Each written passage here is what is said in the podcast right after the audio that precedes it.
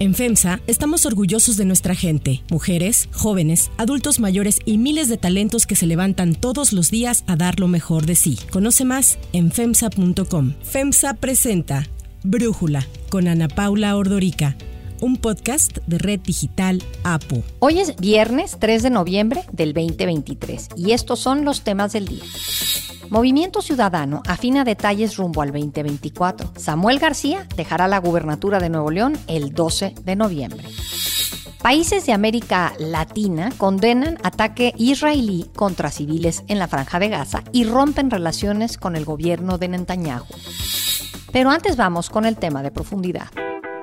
El huracán Otis fue un fenómeno de condiciones extraordinarias que provocó una devastación enorme en nuestro estado, particularmente en Acapulco y en Coyuca de Benítez, un fenómeno sin precedentes que hasta el momento registra el lamentable fallecimiento, según las cifras de la Fiscalía General del Estado, de 46 personas, así como de 58 personas que se encuentran en calidad de no localizadas. Arrancaron nuestros frutos, cortaron nuestras ramas, quemaron nuestro tronco, pero nada podrá matar nuestras raíces. Acapulco nuevamente se pondrá de pie. Esto ha asegurado Evelyn Salgado, la gobernadora de Guerrero, tras la destrucción que dejó el huracán Otis el pasado 25 de octubre. Aunque Otis, de categoría 5, causó los mayores daños en Acapulco y en Coyuca de Benítez, impactó casi toda la costa de Guerrero. El secretario de Turismo, Miguel Torruco, afirmó que en una semana se tendrá la cuantificación de daños. Sin embargo, varios expertos coinciden en que el proceso podría llevar muchas más semanas. A partir de una semana estaremos ya en posición de decir más o menos cuánto saldrá la reconstrucción. Lo interesante del caso es que hay muchos que tienen su seguro. Se está tratando ya de negociar a través de ANCH, la Asociación de Cadenas, el comentario que les dije de acelerar el proceso de seguro. De acuerdo con un reporte de Integralia Consultores, los daños son generalizados y devastadores, tanto en infraestructura pública como privada. El gobierno federal estima que hay daños en el 98 8.2% de las viviendas, o sea, casi en todas, y en el 80% de los hoteles en Acapulco. Según información satelital, 4.690 hectáreas de la zona costera, 865 kilómetros de carreteras y casi 2.500 hectáreas de construcción resultaron afectadas. Estimaciones preliminares de Fitch Ratings indican que las pérdidas por Otis podrían superar los 16 mil millones de dólares, mientras que la Cámara Nacional de Empresas de Consultoría estima que se necesitarán más de 500 mil millones de pesos para reconstruir Acapulco y municipios aledaños. Además, prevé que la remodelación de hoteles tomará mínimo 18 meses y en casos severos, como el del Hotel Princess, más de 24 meses. El gobierno ha recibido fuertes críticas por la deficiente reacción ante el desastre. Hasta ahora, lo que ha informado es que se han entregado casi 60 mil despensas, 5 mil raciones de comida caliente y 218 mil litros de agua. Todo esto para una población de casi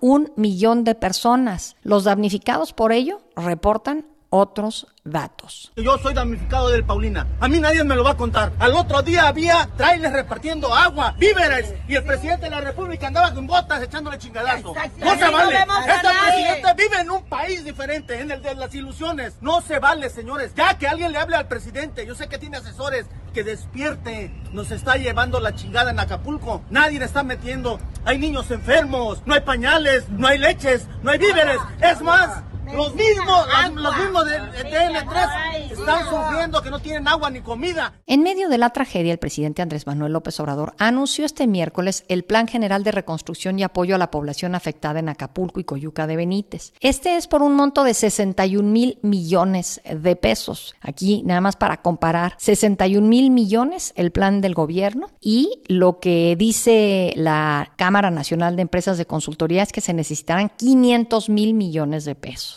Pero bueno, el plan consistirá en adelantar dos meses el pago de todos los programas del bienestar, la incorporación de 10.000 jóvenes al programa Jóvenes Construyendo el Futuro para realizar trabajos de limpieza, construcción, pintura y otras actividades. Además de seis meses de prórroga en el pago de Infonavit, Foviste, IMSS y del servicio eléctrico hasta febrero del próximo año. El presidente dijo que el plan incluye apoyos directos a los afectados, como la entrega de 20 mil créditos a la palabra por 25 mil pesos para comercios devastados imagínense, 25 mil pesos, 8 mil pesos para pintar y techos de viviendas afectadas, la entrega de despensas semanales y equipamiento de aparatos básicos para los hogares. El plan también incluye presupuesto para rehabilitar las vías que conectan Acapulco con la Ciudad de México y los aeropuertos. El gobierno federal destinará del presupuesto público de este año 10 mil millones de pesos para el abastecimiento y mejoramiento de las líneas de distribución de agua, drenaje, arreglo de calles, alumbrado público, hospitales, escuelas. Se van a mejorar los dos aeropuertos y otros servicios.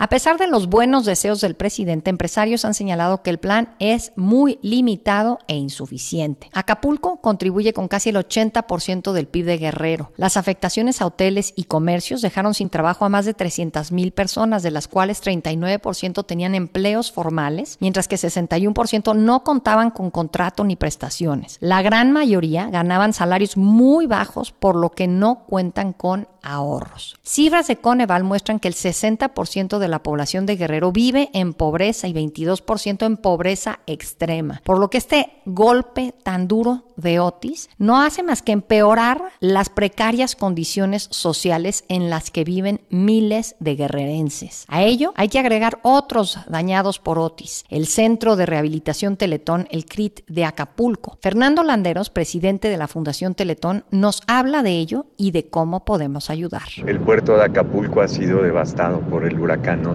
El CRIT de Acapulco, ese CRIT que con tanto amor y tanto cariño construimos millones de mexicanos hace 11 años, también fue presa del huracán. En este CRIT todos los días, mil niños, los niños más pobres, los niños más vulnerables, niños que a la discapacidad suman la pobreza o a la pobreza suman la discapacidad, encuentran en el CRIT un motivo de esperanza, un aliento para poder ver la vida de pie. Por eso queremos hoy invitarte a participar nuevamente en Teletón y decirte que este año el Teletón va también por Acapulco. En primer lugar, para restituir, restaurar el patrimonio de los mil niños y sus familias atendidas y de los 100 colaboradores de la institución. Y en segundo lugar, para reconstruir ese CRIT para que vuelva a ser esperanza para miles de niños.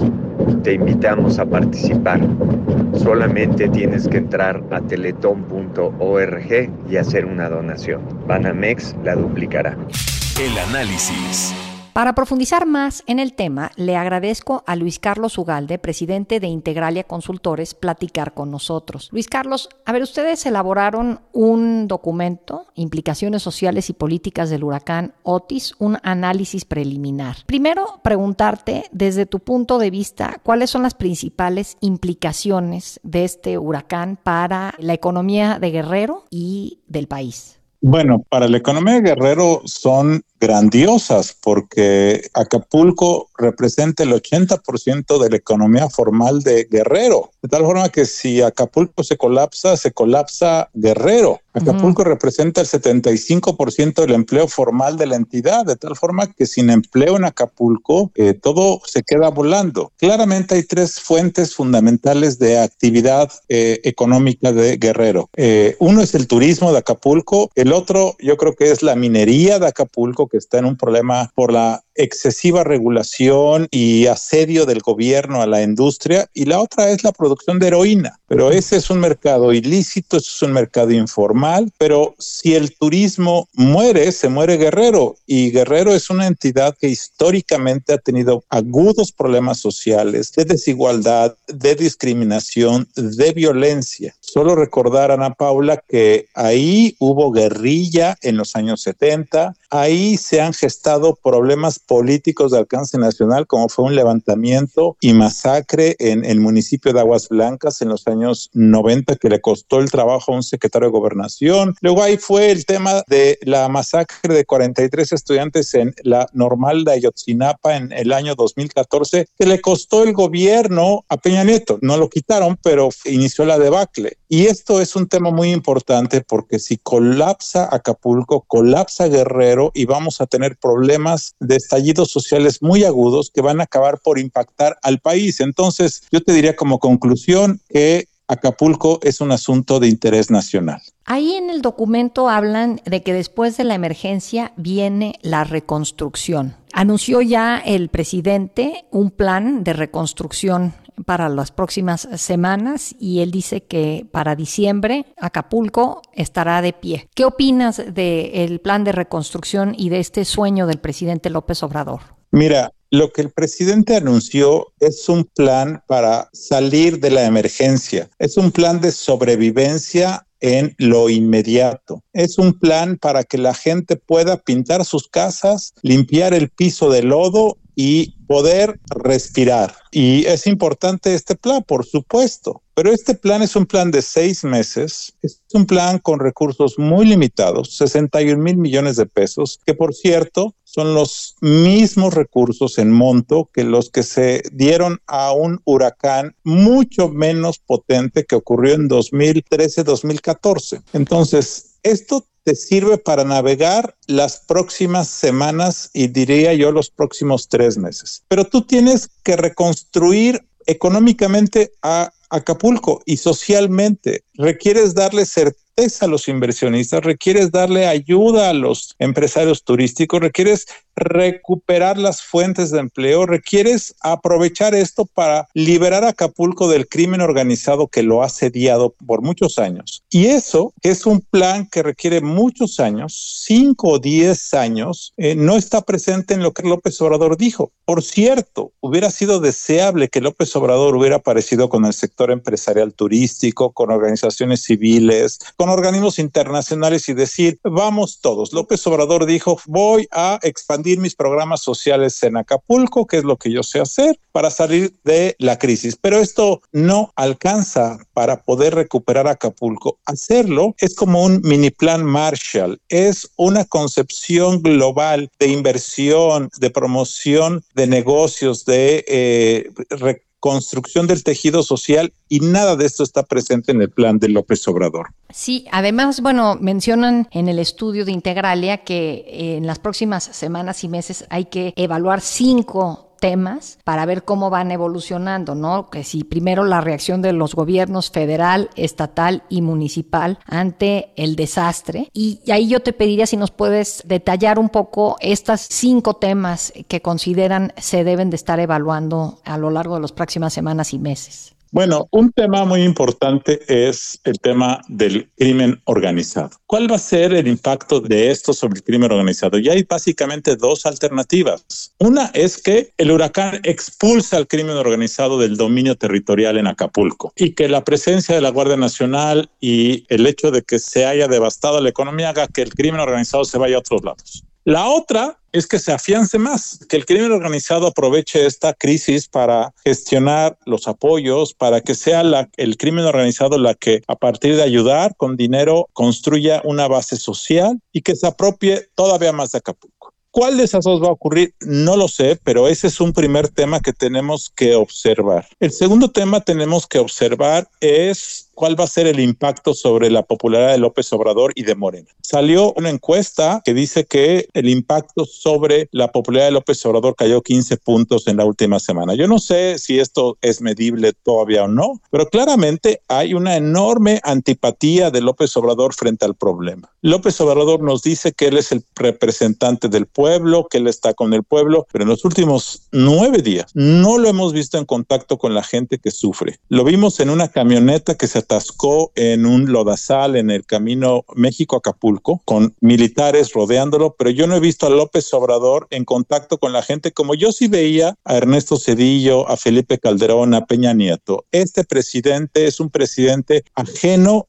y lejano del dolor de las personas. Es un presidente populista que apela al pueblo de forma abstracta, pero que no está ahí para reconfortar a la gente. Y esto puede tener un impacto. Tercero, ¿cuál va a ser el impacto sobre Morena en Guerrero? Hay una gobernadora que es omisa, ausente, acusada de indolencia, incluso de vínculos con el crimen organizado. Y hay una alcaldesa de Acapulco que brilla por su ausencia, el gobierno no existe y la pregunta es si va a haber un costo político electoral a nivel local. Y finalmente yo lo que te diría es que hay que observar cómo el sector empresarial local, nacional y las organizaciones civiles se meten se meten al margen. Yo hoy en la mañana platicaba con una persona que dirige una organización en materia educativa y que quieren ayudar en Guerrero y me decía que ellos van a ayudar, están ayudando y no les importa si López Obrador los invita o no los invita. Ese es otro tema muy importante el hecho de que el presidente esté queriendo, pues de alguna manera, no sé si esta es una definición correcta, pero corporatizar, monopolizar y militarizar la ayuda y el rescate de Acapulco y de Guerrero, ¿lo verías correcto definirlo así?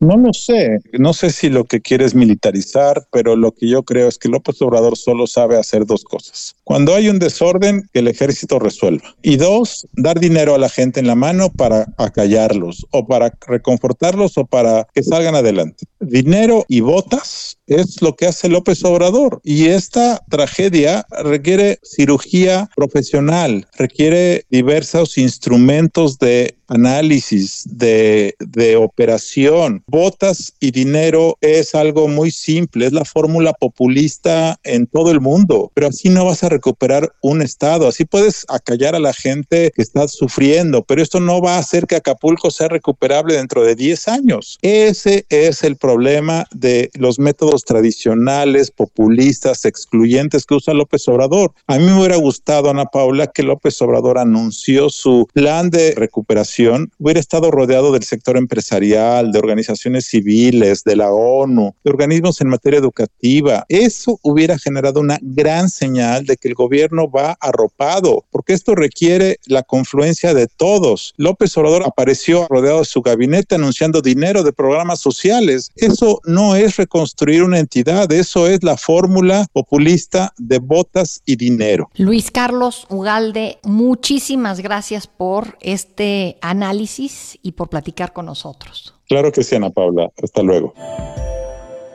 Antes de continuar, quiero pedirles que en la plataforma que nos escuchen, ya sea Spotify, Apple Podcast, la que sea su favorita, que por favor nos califiquen, de preferencia con cinco estrellas, y que también compartan el podcast y comenten lo que les gusta, lo que no, lo que sienten que le podemos mejorar. Ahí en Spotify hay la posibilidad de comentar. Todo esto es para que podamos seguir creciendo y ofreciendo el podcast para ustedes sin costo.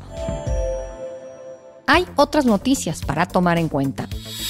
1. MC rumbo al 2024. Samuel García va a dejar el gobierno de Nuevo León el próximo 12 de noviembre, pues como lo anunció hace unas semanas, buscará la candidatura de Movimiento Ciudadano a la presidencia de la República. El MCista presentó una solicitud de licencia el 23 de octubre pasado, que fue aprobada por el Congreso local para surtir efecto a partir del 2 de diciembre, por lo que se desconoce cuál va a ser la vía por la que el gobernador se separará de sus funciones estas dos semanas de forma anticipada. Fue el secretario general de gobierno, Javier Navarro, quien dio a conocer las salida de Samuel García y su próximo registro como aspirante presidencial. No cabe duda alguna de que el gobernador puede registrarse el día 12 de noviembre como precandidato a la candidatura de la presidencia de la República. La licencia de García generó una gran polémica, pues al momento de aprobar su solicitud, el Congreso nombró a José Arturo Salinas Garza como gobernador interino. Este nombramiento no le gustó a MC y por eso acudió a los tribunales y amenazó con juicios políticos. Tanto Samuel García como otros liderazgos del partido señalaron que el que es presidente del Tribunal Superior de Justicia está imposibilitado para ocupar el cargo como gobernador interino. Finalmente un juez ya dio la razón a Samuel García para que fuera su secretario de gobierno quien sea el que lo reemplace. MC realiza estos acomodos de cara al inicio del proceso electoral. Esta semana Pablo Lemus, alcalde de Guadalajara con licencia, ya se registró como precandidato a la gubernatura de Jalisco, al igual que Salomón Chertorivsky, quien busca la candidatura a la jefatura de gobierno de la Ciudad de México. Comenzará con sus recorridos por la ciudad la próxima semana. No tengo la menor duda y les pido a ustedes que tampoco la tengan. En ocho meses de campaña, de hablar con la verdad, de poder contrastar con realismo y de confrontarnos con toda decisión ante policías y ladrones, vamos a ganar la Ciudad de México. Finalmente, Dida Gómez, diputada local de MC en Yucatán, realizó su registro para la gubernatura, que es una de las nueve que se renovará el próximo año. 2. Diplomacia en guerra. La guerra en Medio Oriente comienza a tener efectos en materia diplomática en países de América Latina de izquierda, quienes han condenado en los últimos días los ataques israelíes contra civiles en la franja de Gaza. Bolivia de plano rompió relaciones diplomáticas con Israel por los bombardeos a Gaza que afirman, lejos de responder a la agresión que sufrió por parte de Hamas, ha matado a miles de civiles inocentes. Así habló la ministra de la Presidencia, Marianela Prada. Estamos remitiendo esta comunicación oficial al Estado de Israel en la cual, como se ha manifestado, hacemos conocer nuestra decisión como Estado plurinacional de Bolivia de romper relaciones diplomáticas con Israel. Asimismo, exigimos el cese de los ataques en la franja de Gaza que ya han provocado hasta ahora miles de víctimas fatales civiles y el desplazamiento forzado de palestinos. Colombia y Chile también llamaron a consultas a sus embajadores en el país. La representante permanente de Chile ante Naciones Unidas, Paula Narváez, denunció ataques indiscriminados de Israel en contra de civiles en Gaza. Vemos con mucho pesar los hechos que están ocurriendo, que es un imperativo moral de la humanidad, amparado por el derecho internacional humanitario, contribuir al cese de las acciones de ataque indiscriminado contra la población civil. En ello, Chile ha tenido y seguirá teniendo una voz clara y consistente en los espacios bilaterales y multilaterales, buscando mecanismos de articulación con otros estados para impulsar las condiciones para un acuerdo transversal que contribuya a dar una salida política al conflicto. Y aunque estos son los países que han actuado con más contundencia, hay otros dentro de la región que podrían seguirles los pasos y ponerse, digamos, del lado de los palestinos. El Ministerio de Asuntos Exteriores de Perú aseguró a través de un comunicado que condenaban la violencia venga de donde venga en alusión a los bombardeos de Israel. En el mismo sentido, se expresó el gobierno de Argentina, un país en donde reside una comunidad judía muy importante. En tanto, México, que ha sido duramente criticado por la tibieza con la que ha condenado el ataque de Hamas, insistió en su llamado a Israel para que desista en su reivindicación de los territorios palestinos, abogando por una solución de dos estados. Alicia Buenrostro, encargada de negocios en la representación permanente de México ante Naciones Unidas, dijo que las agresiones deben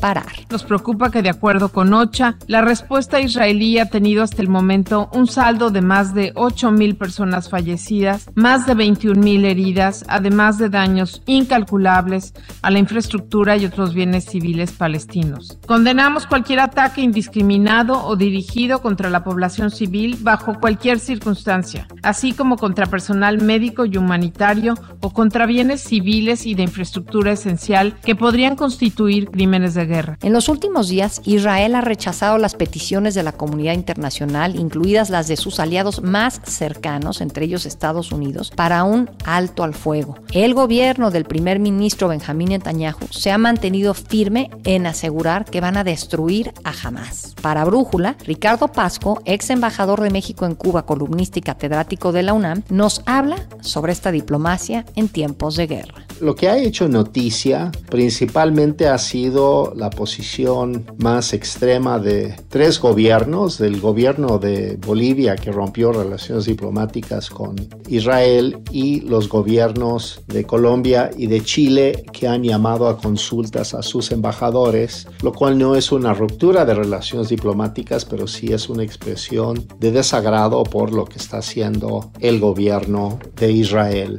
En general, América Latina, fuera de estos tres países que he mencionado, han tomado la actitud de la posición de Naciones Unidas, que es respetar el principio acordado de los dos estados y la necesidad de una tregua en la guerra y en el enfrentamiento entre las dos poblaciones. En ese sentido, me parece que América Latina, por sus propias condiciones internas de tener comunidades judías muy importantes y poblaciones árabes, incluso yo diría relativamente menos tradicionales y menos fuertes, es que hemos observado esta actitud de relativa lejanía del conflicto en términos generales. América Latina se siente lejos de estos conflictos y básicamente no quiere involucrarse para no enrarecer los conflictos en sus poblaciones internas a nivel nacional. Para cerrar el episodio de hoy los dejo con música de los Beatles. Los Beatles presentaron su última canción titulada Now and Then. Tal como adelantaron los exintegrantes del grupo Paul McCartney y Ringo Starr, la creación y producción del tema fue posible gracias al uso de inteligencia artificial. A través del canal de YouTube de la banda, Paul y Ringo explicaron que lograron aislar la voz de John Lennon de un demo incompleto de la canción que el artista había grabado poco antes de morir y que les fue entregado por su esposa Yoko Ono.